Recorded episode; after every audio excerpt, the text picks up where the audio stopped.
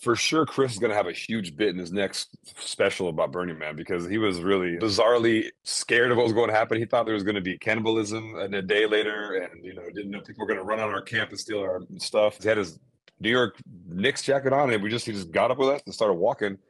And we walked about three hours in the mud. Some kid recognized me on the road and said, "Hey, I'll give you a ride for the next two miles." And we gladly took it. And then we found some hippies in the street that had a, a sprinter van, and we, we said, "Hey." we'll give you a thousand dollars and we'll Venmo you if you take us to the airport. And he had some beers, and we just got in the back of the car and we just drove for three hours and listened to some like Neil Young. Somehow I made the, the, the flight and I made the show. I have no idea how it happened, but then went to my show in DC and had a great time.